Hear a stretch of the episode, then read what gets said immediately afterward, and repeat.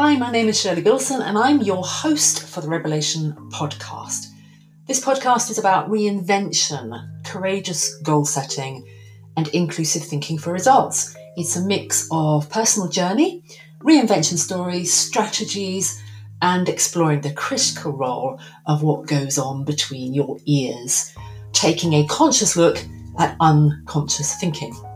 Always remember, if you jump in deep enough, you don't have time to be scared.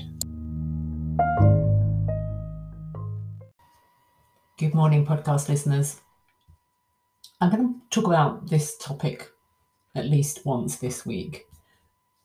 In fact, it's pretty much sums up the topic I talk about every day, but in a different guise. And it's something that I've noticed through my own experience and the experience of so many other women, of this incidence, for want of a better word, of chronic stress within menopause that leads to this overwhelming anxiety for so many of us. Not all women, but lots. And here's my take on this, because some people go, well, I don't really have chronic stress, and yet they're experiencing anxiety. So my first response to that is, just because you don't think you're experiencing stress, because your conscious logical brain isn't actually identifying anything it describes as stress, doesn't mean that the primitive part of your brain is firing off on all kinds of cylinders, telling you that actually you need to be hypervigilant to what's going on here. To me, that's stress. So I'm talking about the hypervigilance that occurs in the primitive part of your brain that fires up inappropriately, labeling and misreading and misdescribing all kinds of situations and events as panicky. I'm not going to dive deep into, the underpinning of what goes on in the brain that causes that. Not today. We've kind of touched on that in other episodes, and I think that's probably worthy of some other conversation some other time. But right now, it's just about, why would that be more prevalent within menopause? So I've already told you about the issue with serotonin. So one of our major coping mechanisms is depleted, which ain't going to help. But is that the whole story? I don't think it is, because some women either don't get the full-on anxiety part of menopause. They're going to get heaps of other stuff, but they don't necessarily, that's not necessarily their major problem as they see it. And yet so many other women are in complete meltdown. They just can't cope. This was my experience. This is where my area of expertise is in that whole loss of self, total inadequacy, I just can't cope with life anymore. The simplest of things send you into a tailspin. You can't think, you can't concentrate, you forget everything, and you just feel utterly useless. That's what I'm talking about. Now, can serotonin alone account for that? No, I don't think so.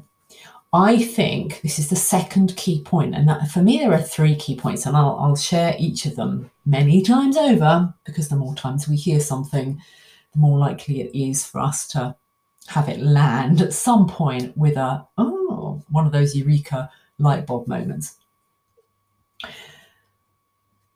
So serotonin certainly plays its part, the depletion of it. But you might think, well, hang on a minute, if I take HRT, that's replacing my estrogen, therefore problem should be solved. So how is it that women end up, this is how I kind of started this journey, not my journey, but the journey of supporting other people, was when a client came to me. She was on HRT and then she was on antidepressants and she was still feeling completely rubbish. It was like nothing was really touching the sides. So let's take that one at a time. So she started with HRT. In theory, that's kind of giving you some kind of estrogen replacement, therefore should be supporting that serotonin production. So if that was the problem, that should be solved, shouldn't it? Well, it would appear that for some women it is. For some women, and I've heard them rave about it. I've never taken HRT for my own reasons, but I know many women that would swear by it, would just you know, give up their anything you asked for the HRT because they just see it as a lifesaver. And I think that's wonderful. If you're in that group, you're not even going to be listening to this podcast, because that's it. You found your personal solution, but that isn't always the case. So the next thing that happens is, and let me use this previous client of mine as an example. So she's got the HRT. She found that helped with the brain fog, but it didn't help with the generalized anxiety. That was just getting worse and worse, and it was affecting her sleep. And she was taking time off work and feeling uncomfortable about going to work and being at work. And, you know, anxiety was just springing up all over the place. She just felt like, well, she was concerned that, you know, if this doesn't get any better, I'm going to be on long-term sick. I can't do my job, and I'm about to go through a really stressful period at work that normally I'm totally on top of. I'm completely relied upon, and I don't think, I just can't do this. I can't hold this up. It's like she's supporting the world, and her knees are buckling, kind of thing. So she's obviously been at this point and explained it to her GP, who said, okay, you know, why don't you try these antidepressants? So she gets prescribed serotonin reuptake inhibitors. Again, coming from the perspective of this is about serotonin depletion. Doesn't work. Still feeling highly anxious. Now, SSRIs, serotonin reuptake inhibitors, there's selective serotonin reuptake inhibitors, that's why there's two S's, are not great for anxiety. And so what can happen is that they start prescribing something different, and which is for the anxiety. And those aren't to be taken all the time. Those are to be taken when you get an episode. But if you're always like there's always a background anxiety, you don't want that. And that's not what she wanted. She didn't really want the antidepressants, but she was desperate, as so many of us are. So that's when she landed up at my door, and we worked together and got her to a place where she could cope again. So let's go back to, why do I think this happens? And which is not just about the serotonin. Here's my take on it. This is how I think I was affected, and how I think probably 99.9% of the people I work with successfully are affected. I think we're the kind of people who, and I always talk about my clients being the kind who are, might describe themselves, or other people might describe them as very capable, high-performing, coping types. I hate to use that word type, but the kind of people that you would rely on completely. Like if everybody else is falling over and struggling and not knowing what to do, you'd be the person to go, oh, that's fine, just leave it here. I'll do it. That kind of person. That's the kind of person I was when I was in the corporate workplace. It's like, no, just give it to me. It's fine. I'll do it. Other people are panicking. Oh, what's going to happen? And you're the kind of person that goes, it's okay. Just leave it there. So you take things on. That's your nature. That's perhaps what you perceive you're good at. But here's the thing that I think, and there's some underpinning elements where I think this episode I did the other day about imposter syndrome, with hindsight, plays a role. What I think happens is you get good at taking things on, but what you're actually doing is dealing with a high level of background anxiety already. So imagine your version of your car, rather than idling, you know, you started the car and it's just in idle.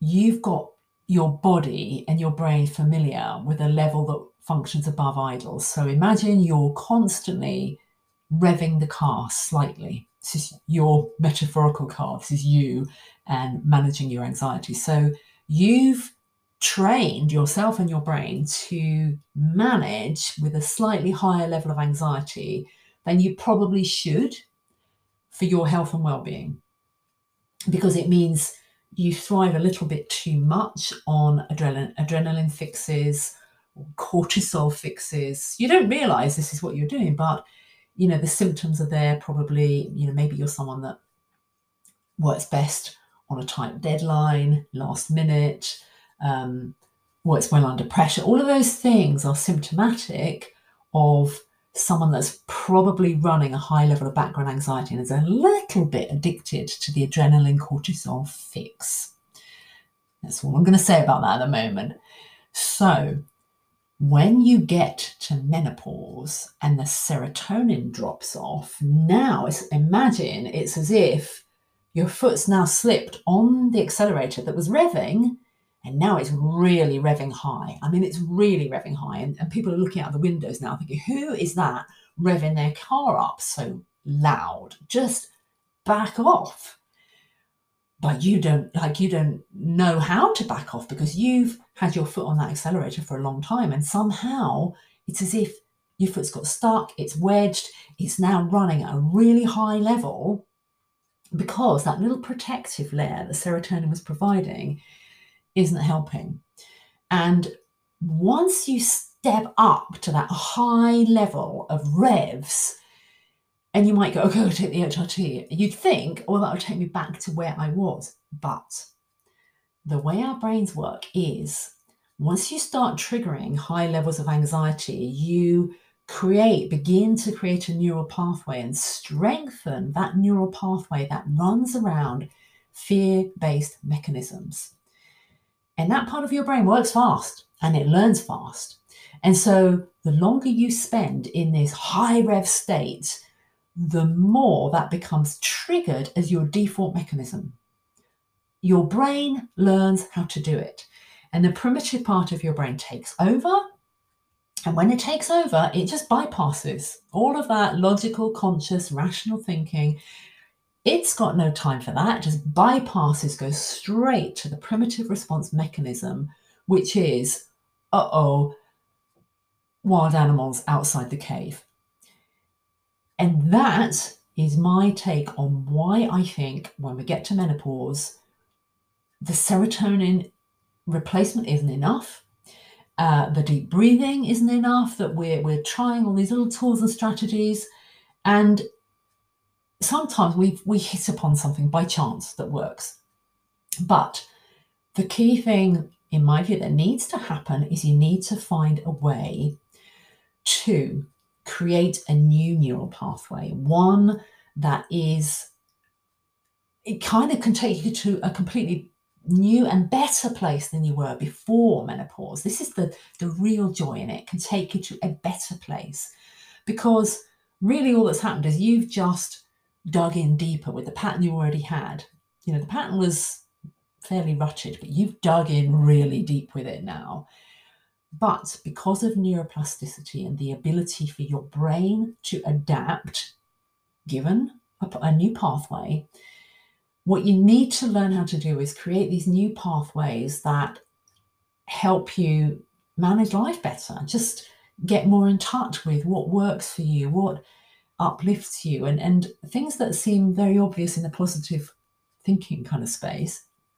But unless they're approached in a certain way, they won't work, because if you approach them in a logical way, your logical brain goes, oh, I do the sensible thing, I just need to be calmer, I just need to breathe more, just need to whatever. It isn't enough to bypass the primitive response mechanism, which works faster, and it will just, so just like, actually I hate to use this analogy, but it sprung to mind. You know, the woman in the boardroom sketch where we've all heard it, you're speaking and in your room full of men and nobody's hearing. It's like you didn't say anything until someone else says something that you just said, and everybody suddenly goes, oh, what a good idea. And you think, hello, was I here? Imagine that situation. That's your conscious brain talking, but your subconscious brain, your primitive brain, is in the background, not listening. And so it's just shooting into the wind. It's not at this point. You have to learn how to create the neural pathways in a way that your whole brain and body will respond. And when they do, once you start to create this powerful new pathway that works for you to increase your calm, to regain your confidence, your focus, your concentration, your memory, dare I say, then your brain starts to learn, oh, we don't need that old pathway. We don't seem to be using that so much anymore, your anxiety pathway. And what it starts to do is synaptic pruning. In other words, it kind of cuts off all the bypasses that went there, all those shortcuts that's been creating and strengthening and reinforcing. It goes, oh, we don't seem to use those anymore. So it's like, think of it like Google now found a faster route. Someone built a new road. And now it doesn't need to take you down all those shortcuts around the back alleys and into the roads and sitting in the traffic jams. It doesn't have to do that anymore, because now someone's built this lovely new road, which is beautiful and clear and free flowing and, you know, lined with trees and scenery and sea. And, you know, I'm talking metaphor, of course, but that's the key. So let's recap. It may be that serotonin, if you're in an anxious state, serotonin isn't the only factor. It's one of them. It doesn't help, but it isn't the core culprit. What I'm talking about today is what I describe as chronic stress, but it's predicated upon the fact that you've probably been running at a high level of stress-filled behaviors without even realizing it, because you've got so used to it, you got hooked on it. The chemicals that your body delivers when you're under that, in those situations, is a little bit addictive, but it's not good for you. It's not good for you physically or mentally, but you got a little bit hooked. So when you hit menopause, it's like you just put your foot right down on the accelerator and it's stuck. You can't get your foot off the accelerator. It's running way too high. You've lost control. You don't know what's going on, and you need to get your foot off that accelerator, but you don't know how. So the way to do that is to discover ways to build new neural pathways in such a way that your primitive mind isn't triggered to going, we're going to be doing that. We'll be doing this thing. We always do it because it works, because it keeps you safe. It keeps you alive. That's its primary intention, even though it's got the whole thing upside down, back to front. It isn't listening to your logical conscious brain. It doesn't think it needs to. That's not the domain that it works in. It's going la la la la la la. Can't hear you. Look, keeping you safe, keeping you alive. And so, once you build these new, you learn how to build these new neural pathways that work for you to become happier, more confident, more assertive, calmer. To regain your focus, your memory, all of those things, then it starts to atrophy all of those synaptic connections to the old neural pathways that weren't serving you well. And then when you come out the other side of that, the chances are, rather than just maintaining or returning to where you were, you end up in a better place. And that is pretty damn exciting. To end up in a better place than you were before. Not just I just want to survive, but find yourself somewhere that feels so much truer to you. So I hope that's helpful, as ever. Share on social media. Make sure you have joined the Menopause Anxiety Freedom group on Facebook, where I'm now doing weekly trainings, and that may increase. I'm thinking of maybe focusing more content in that group than here. And as I said, join me tomorrow. Let me know, give me some feedback either in the group or at the Mental World Factory, and look forward to welcoming you again. Bye for now.